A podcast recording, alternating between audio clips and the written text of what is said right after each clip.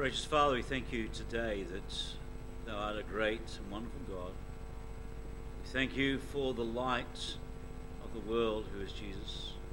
We thank you that, Father, you have shone in our hearts, those who know you as our Saviour. And Lord, we've been saved because of your grace, and we thank you for that. We thank you for your word, and we thank you for the privilege of studying it together. And Lord, today as we open up the page of your word, we pray that you give us understanding, you might uh, challenge us through your word, that, Lord, we might exalt you this day, we might learn from you, and that, Father, you would speak to us, we pray. Lord, uh, as ever, uh, I pray that you give me wisdom from on high.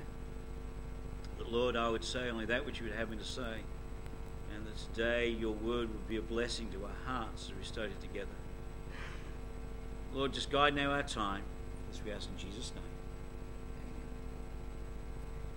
In Romans chapter 1 and chapter 2, we, have, we are transported, if you like, into God's courtroom. And as we arrive in that courtroom, we have observed the first defendant in chapter 1 has been brought before the judge. He is the heathen sinner. The defense has stood and spoken briefly at the beginning of this trial, declaring that the heathen sinner is not guilty because he never heard of God. And since he never knew God, he made idols of wood and stone and worshipped the creature instead of the Creator. And surely that is sufficient, for he has done his best. The prosecution then rises and disagrees with the defense and accuses mankind of being guilty and declaring that ignorance is no excuse for his failure to turn to God. So, hence, he declares in verse 20 that they are without excuse. And then the prosecution calls two witnesses to prove his point. He called, first of all, the whole creation of God, which we saw uh, two sermons ago. And then, secondly, he called the refusal of the knowledge of God in verses 21 to 28. Because mankind refused to retain God in their knowledge, mankind started down a pathway of depravity. And the last time we saw the first step downwards was the step of ignorance in verses 21 to 23. Man knew God, but he chose not to know him and he chose not to honor him as God. And therefore, mankind is indeed without excuse.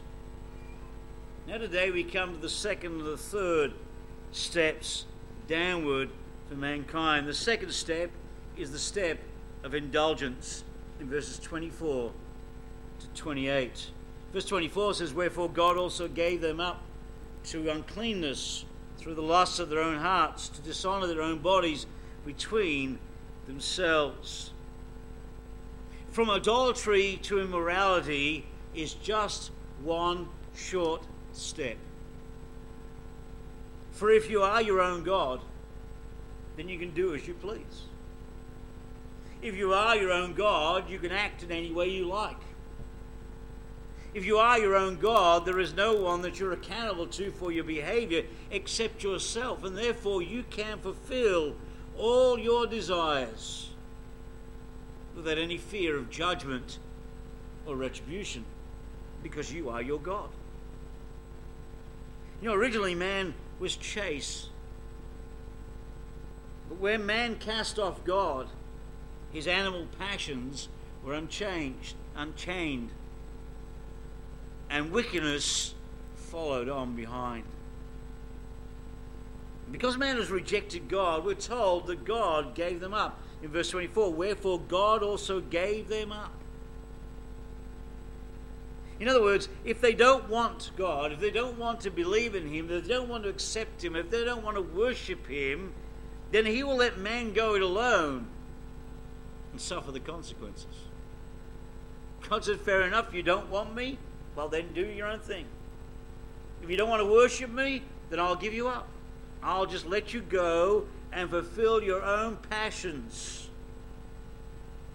In his righteous wrath and judgment, God gives man up to sin. God gives man up to our evil heart's desire,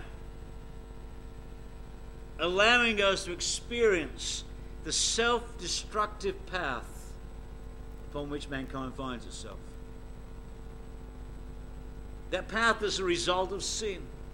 You know, sin has consequences. Sin does have a payday. The wage of sin is death, and sin does have consequences. And God gave man up to their sinful practices, their heart's desire, and it has consequences. This phrase that God gave them up is so important that Paul mentions it three times in this passage. In verse 24, wherefore God also gave them up to uncleanness. Verse 26, for this cause God gave them up unto vile affections. Verse 28, and even as they did not like to retain God in their knowledge, God gave them over to a reprobate mind. Here is the condemnation, the judgment upon God. They refuse God, so God gives them up. And it's mentioned three times. Man has willingly rejected God. So God now will give man up to his desires, give man up to his vile affections, give man up to his corrupted mind, give man up to do whatever man wants to do, to do whatever pleases him. But man needs to be aware he will have to suffer the consequences of his sin. In Romans chapter 1 and verse 24 refers to a combination of sexual immorality and idolatrous worship. That idolatry, the rejection of God, leads to immorality. That is, from idolatry sprang sensuality. That's what he says in verse 24. Wherefore God gave them up to uncleanness through the lusts of their own hearts, to dishonor their own bodies between themselves who changed the truth of God into a lie and and served the creature more than the Creator who is blessed forever. Amen. Because they worship the creature rather than the Creator, God gives them up to uncleanness and sensuality as a result of their idolatry. And with verse 24, what we have is the beginning of a passage where Paul describes the sin and corruption of the pagan world with amazing directness. In fact, the language in Romans chapter 1, verses 24 to 32, uh, sorry, 24 to 28 is so direct that Spurgeon thought this passage unfit for public reading. Spurgeon said this He said, The first chapter of the Epistle to the Romans is this dreadful portion of the Word of God. I should hardly like to read it all through aloud. Is not intended to be so used. For it, read it at home and be startled at the awful vices of the Gentile world. That's how graphic this passage of Scripture is. And in Romans chapter 1, verses 26 to 28, we have for us the results of idolatry, which is nothing more than self indulgence. For this cause, God gave them up under vile affections. For even their women did change the natural use into that which is against nature. And likewise also the men, leaving the natural use of the women, buried, uh, burned in their lust one toward another, men with men working that which is unseemly, and receiving in themselves that recompense of their error which was meet. And even as they did not like to retain God in their knowledge, God gave them over to reprobate mind to those things which are not convenient. We have here the result of their idolatry, which is self indulgence, doing whatever they please. We need to understand that this is God's infliction of punishment for the sin of idolatry. Verse 26 says this For this cause God gave them up to vile affections. For which cause? Because they changed the glory of the uncorruptible God into an image, verse 23, made like unto corruptible man, and to birds of four footed beasts and creeping things. And because uh, wherefore God also called them up uh, sorry, gave them up to uncleanness through the lust of their own hearts, dishonor their own bodies between themselves, because they changed the truth of God into a lie and worshipped and served the creature more than the Creator who is blessed forever. Because of that reason, because they've turned to idolatry, God has indeed punished them, and He's punished them by this wickedness. He punished one sin by the imposition of another sin. They refuse to worship God. So God says, fine, if you want to enact that sin, then I'll allow you to do whatever you want to do. Just keep on sinning. The reason is given in verse 25 because they changed the truth of God into a lie and worshipped and served the creature more than the Creator. They changed the truth of God into a lie. You know, they didn't change a lie into truth. Man's course was in the other direction. They didn't take a lie and make it into truth. They took the truth, the truth of God's word, the truth that they knew, the truth that was instilled in them. They took that truth and they turned into a lie. They would rather believe in evolution than believe in God. They'd rather believe in uh, an idol than believe in the true and living God. They'd rather believe in something other than God. So mankind turns his back upon God. That's the cause of the vileness whose hideous description we have here is that man wants to be his own God, and the result is wickedness. If God is not God, then the result will be immorality and sin. He worships self, he serves self instead of serving God, so God gives them up. Wherefore God also gave them up to uncleanness. This God, cause God gave them unto vile affections. You know, every rebellion and disobedience against God, we exchange the truth of God for a lie. A lie of our own choosing. And we set the creature before the Creator. Anytime you rebel against God, anytime you are disobedient to God, you're setting yourself up and setting the creature up above the Creator. You know, it's true of us as believers. We have trouble here, don't we? With worshipping self rather than worshipping God. That's why so often in the New Testament you and I are challenged to die to self. That you and I are challenged to put self on the cross. That you and I are challenged to put Christ first. That we're to seek first the kingdom of God and His righteousness. Because this is the struggle of the human heart. We, we, we have this same struggle too often. We are on the throne of our lives not God.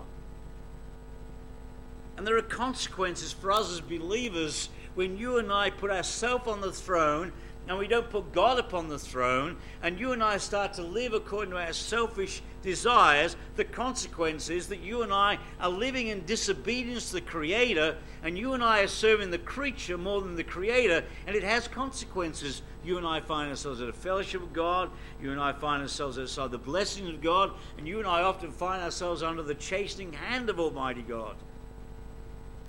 So, even for those of us who are saved, it's the struggle, isn't it? if we're honest with ourselves, all of us, me included, the struggle we have is the struggle with ourselves, our flesh, and our relationship to God. And we struggle not to walk fleshly. I mean, how many of us this week can honestly say, not once this week did I walk in the flesh? Not once this week did I uh, put myself on the throne and choose to do what I want, but in every decision I made this week, I did exactly what God wanted me to do. He was on the throne, He was in charge, and there was nothing this week that I have to confess before Almighty God, for I did not sin. None of us. And the day that you and I sinned was the day that we took God off the throne, put ourselves on the throne, and we did what we pleased.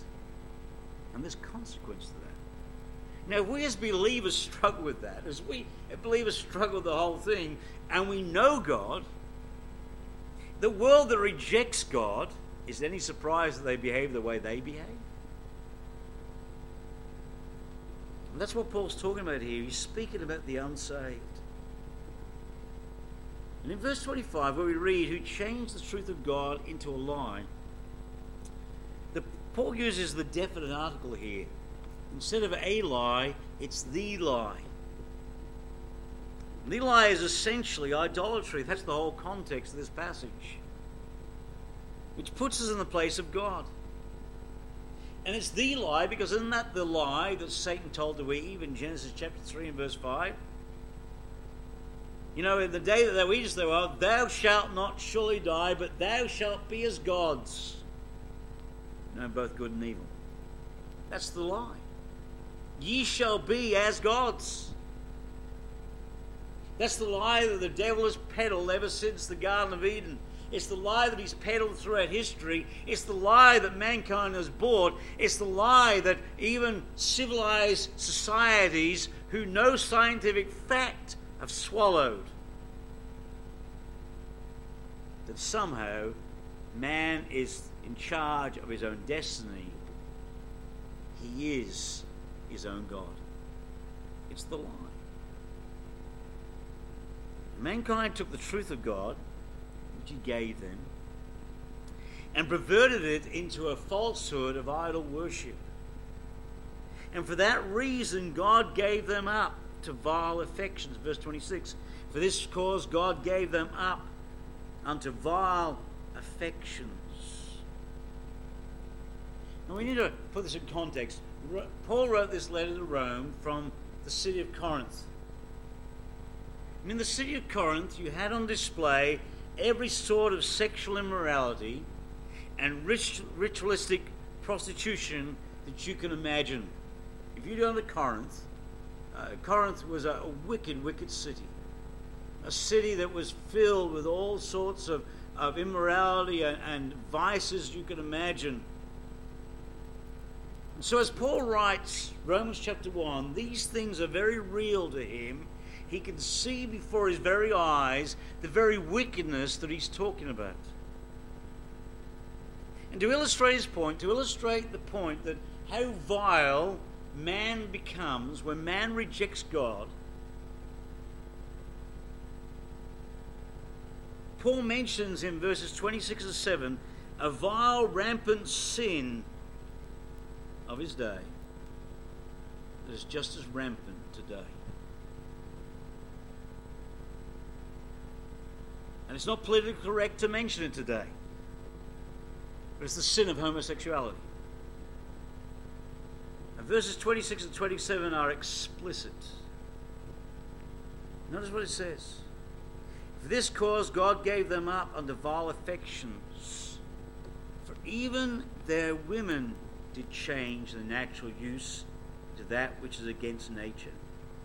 And likewise also the men, leaving the natural use of the women, burned in their lust one toward another, men with men, working that which is unseemly, and receiving in themselves that recompense of their error, which was meet. Paul uses homosexuality, both male and female, an example of God giving them up to uncleanness. God gave them up to vile affections. And what is the evidence of those vile affections? What's the evidence? What's the result of idolatry? What's the result of taking God off the throne and, and not acknowledging God? That Ultimately, it is this wicked, sinful behavior. Women with women, men with men. Paul calls it vile affection. In the lust of their hearts, they dishonor their bodies among themselves. It's interesting, Paul doesn't even use the normal words for man and woman in this context. He uses different Greek words. He uses words for male and female which categorize or describe uh, them in a sense which is sexuality outside of the human terms, outside of human dignity.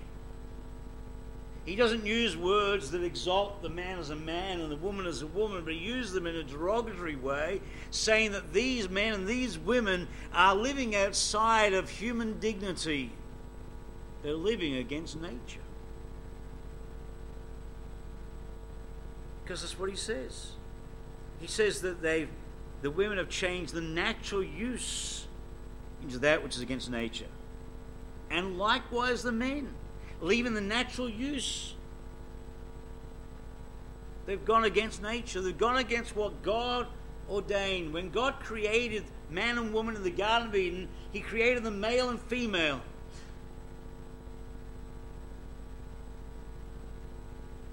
He created them man and woman. He didn't create them, man and man and woman and woman. God created one man, one woman. And they to be united for life.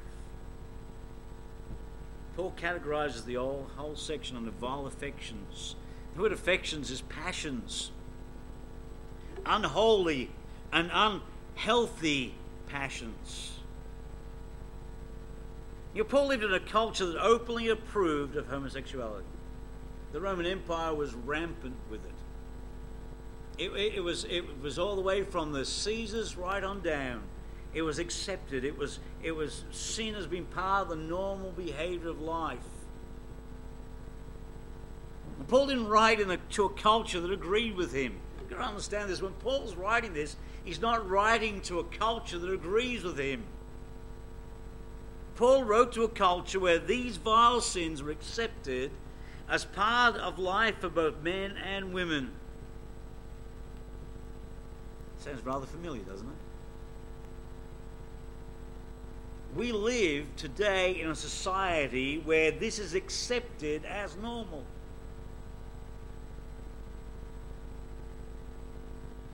And, you know, today this could be called hate speech. It's the kind of stuff you get arrested for. And Paul, in his day, was standing up in a society that accepted it and he's preaching against it because God says it's vile. Now, Paul doesn't hate the people, nor do we hate the people. It's the sin that's vile, not the people. The people are sinners in need of a Savior. They need to see their need of the Savior. They need the love of God to be shed abroad in their hearts that they might be saved. We don't hate the individual, it's the sin that's vile.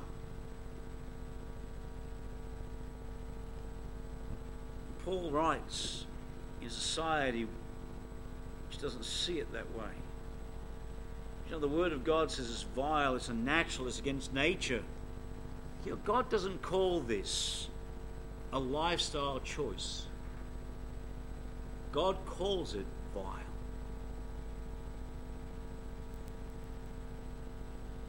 So today, human nature, so as today, human nature was on display for all to see in all its violence. And you know, whatever morality there is in the world today is due not to human nature, but it's due to the restraining power of Almighty God.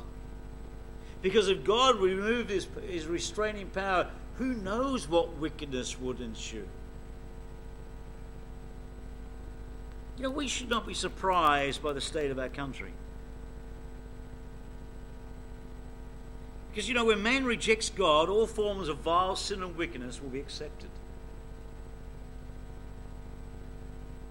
No, we should be, we should be, we should be uh, uh, annoyed. We should be uh, grieved. You and I should not in, like what's going on, but we shouldn't be surprised.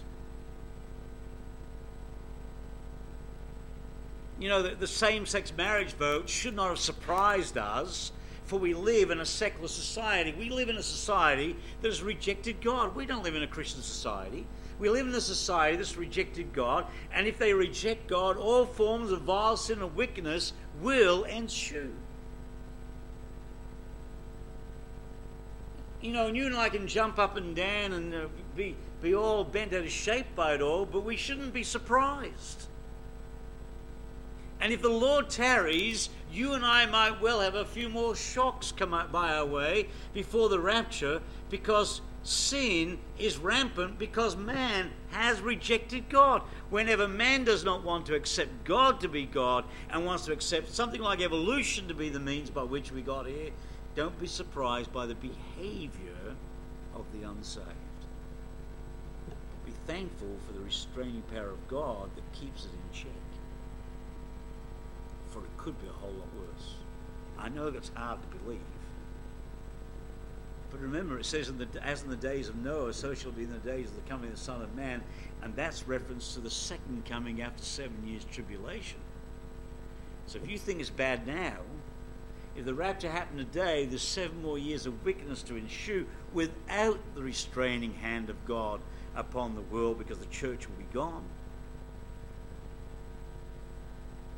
I don't know what it's going to look like at the end of the tribulation, the wickedness of man without the restraining hand of God. If we think it's bad now, what's it going to be like in seven years from now? And by the way, what will it be like between now and when the Lord does return? It shouldn't surprise us. Because Paul tells us, the Lord tells us in Romans chapter 1, He gave man up. He gave them up unto uncleanness through the lust of their own hearts, to dishonor their own bodies between themselves. And God gave them up to vile affections because they wanted nothing to do with Him. If man continually refuses God, God will give them up to do as they please. Permit them to live as they want and reap the consequence. Look at the end of verse 27. It says, In receiving in themselves that recompense of their error which was meet, there's a price to pay for their wickedness. They will receive to themselves a just recompense of reward. God abandoned them. God will give them up if they'll not turn to Him. Man may reject God today and he may live as he pleases. But you know, one day, because of that rejection, they will be condemned for eternity. And what the world needs today, beloved, is Jesus. The only solution to man's sin, to man's vile behavior, is Jesus Christ. No form of education, no form of anything else is going to change the way man behaves. The only way to change man is Jesus Christ. If people see Christ and they see they need the Savior and they get saved, they will then change, for there be new creatures in Christ.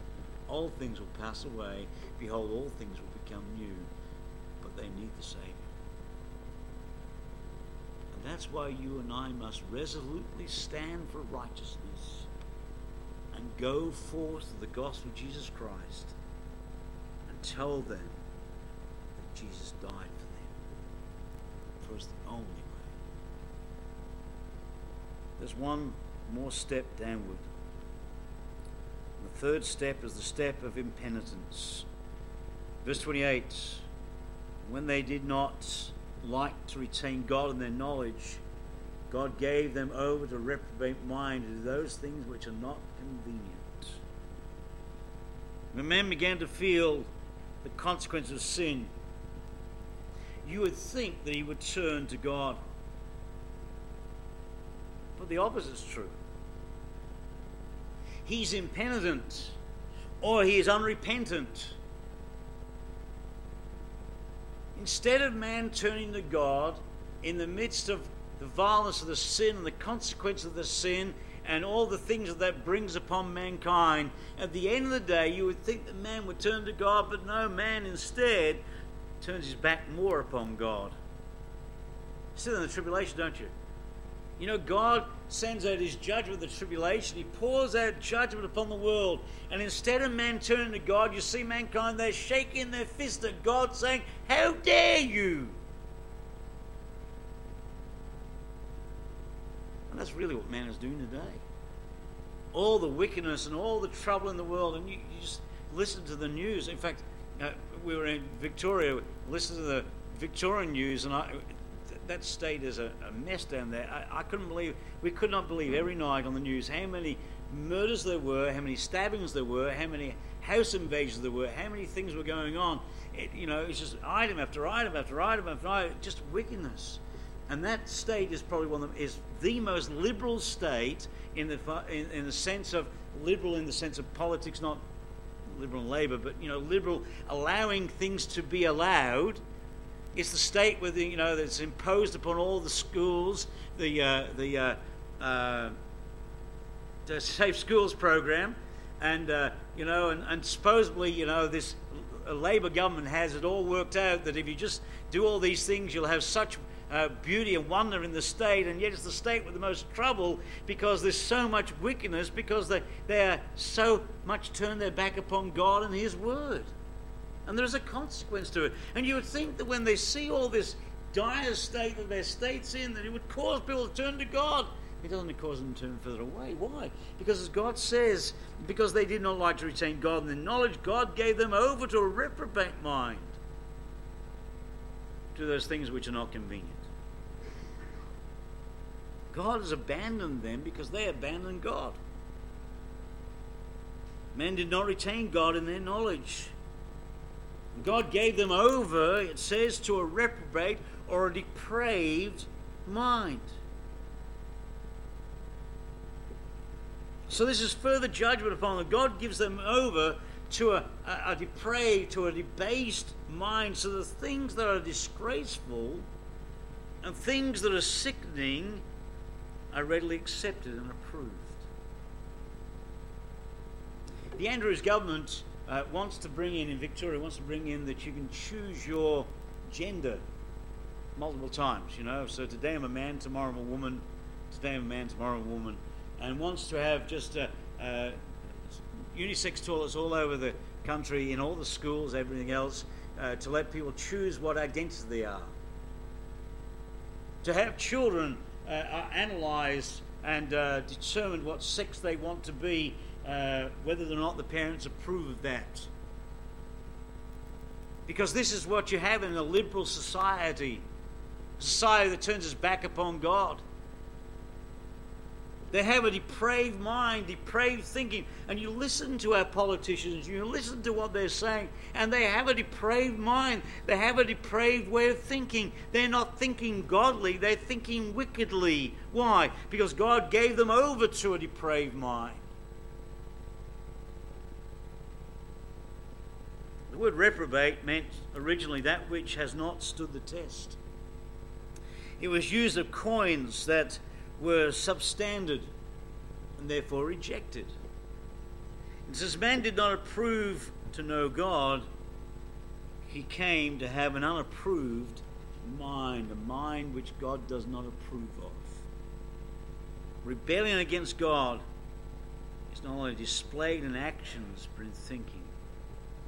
I love this phrase. I read this this week. Man is genuinely spiritually insane in his rebellion against God. There is an insanity about it. You listen to some of the laws that some of these politicians want to enact, and they're insane. We're worried about our children. Child protection is the big thing, but we want to have unisex toilets whereby men can walk into toilets with young girls because he says, Today I'm a woman. And yet we care about our children. That's insane. That's what happens when you turn your back upon God. and then in Romans chapter 1, verse 29 to 31, Paul names 24 specific sins which are present today. Look at them. It says, being filled with unrighteousness, fornication, wickedness, covetousness, maliciousness, full of envy, murder, debate, deceit, malignity, whisperers, backbiters, haters of God despiteful, proud, boasters, inventors of evil things, disobedient to parents, without understanding, covenant breakers, without natural affection, implacable, unmerciful. Sounds like a list of behaviors today. And this list is not pretty, but it stands as a vivid portrayal of the depths to which a God rejecting man will go. Here he gives contrary examples of the things which are not fitting. Notice how socially acceptable sins such as covetousness, envy, and pride are included alongside socially unacceptable sins, murder, being unloving, etc. Because they're all sin. Because mankind has turned his back upon God. God, even though, uh, uh, sorry, turned his back on God, even though they knew God, now even their thinking is clouded. A Man today accepts the unacceptable. But it gets worse. Because in verse 32 we read this Who knowing the judgment of God, that they which commit such things are worthy of death, not only do the same, but have pleasure in them that do them. They not only commit the sin, but they encourage others to do the same. They applaud those sins. And that's happening all around us. Sin is accepted, righteousness is unacceptable. In fact, righteousness is ridiculed, and sin is accepted as the norm. And what we see in our society is a reality of these truths. Man has rejected God. God, and rather directed God, and turned to the worship of idols. They're worshipping the creature more than the creator. And all sorts of sin are the result of God giving men over to their own lusts and to a reprobate mind. And that's why, beloved, you and I must go and tell them of God's love. They'll not get saved. Nothing will change unless we have a passion souls. And souls get saved. Paul concludes his case against the heathen sinner by once again declaring he's without excuse and guilty and worthy of punishment in verse 32 who know the judgment of God, that they which commit such things are worthy of death. There's a consequence their sin. They're guilty. And punishment, the wage of sin is death. But the gift of God is eternal life through Jesus Christ, our Lord. How far man fell. He began by glorifying God and ended exchanging his glory for idols. He began knowing God, but ended lower than the beasts and the insects because he worshipped them as God. The verdict is that they're without excuse.